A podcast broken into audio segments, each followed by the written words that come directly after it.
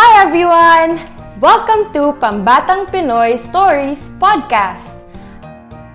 I am Alexandra Mendez and let's explore the story of At the Pond, a story by Alexandra Romualdez Brookman from Kado Publishing. The dawn creeps up from behind the trees. The cool air blows a gentle breeze. Beneath the sheets, I roll about as Miguel whispers, Lex, come out. Tita Liza's by the door, all set, with three rods, stale bread, and a red bucket. Rubber boots on and a cap on her head, I smile and quickly roll out of bed. On come the clothes, the hat, the bug spray. I'm feeling all set for adventure today. We pile ourselves onto the back seat and eat pandesal with lunch and meat.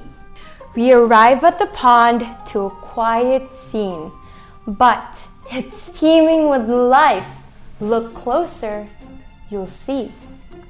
Surrounding the pond is earth and grass and insects crawling along the soft paths. We look up and notice a bright, busy bee buzzing around a calachuchi tree. And up in its branches, happily perched, is a proud little crested myna bird. We trod on the path, dew dampened and slick. Miguel points ahead. A bird! What is it? We squint our eyes to see what he sees. A green bird hanging upside down in a tree. It is red round its eyes and a red chest too. It regards us as though to say, Well, what are you? Ah, A kulasisi, Tita says after some thought, also called the Philippine hanging parrot. See, there it is, it really is upside down. We find a spot by the pond and slowly begin our day of adventure, fun, and fishing. We pinch the stale bread and roll balls as bait, slide them onto our hooks, cast our lines, and then wait. The air is filled with the smell of earth and grass and dew and water and mirth. Our ears are filled with the sound of life. A little heron honks, a wood swallow cries. The water stirs as shadows move just beneath. Fins emerge. Mouths come up for a moment to breathe. Tita Liza shows us how to reel and recast, and we wait and we wait until at long last Miguel's bobber goes under and then in a flash he is tugging and pulling and reeling so fast. Then out of the water springs a hito, a catfish. Miguel gently holds it.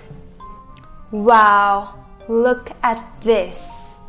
We admire the fish his whiskers and fins, then unhook, return him, and off he swims. We begin again. The morning wears on, the fish come in their time, one by one. Two catfish, five tilapia, and we toss them all back. The joy is in admiring each living catch. I imagine they swim back to their families and say, Giants caught me and then set me free. We run out of bread, we've run out of bait, so we hunt for some earthworms and fish till it's late. Noon creeps up on us, the birds have all gone. creatures leave to seek rest and shade from the sun. It's our turn to retire, and so we pack up our gear and we say thanks to nature for our time here. Wow, what a great day that was! Miguel and I grin. Tita Liza starts the car, and we both jump in. At the Pond by Alexandra Romualdez Brookman from Kado Publishing. Wow, what a nice story! What about you? Do you also like to go outdoors for an adventure like Miguel and Lex? What did you see? And what next adventure would you like to go on? Thank you for listening to Pambatang Pinoy Stories podcast. We hope you like the story of At the Pond. I am Alexandra Mendez. Thank you and goodbye.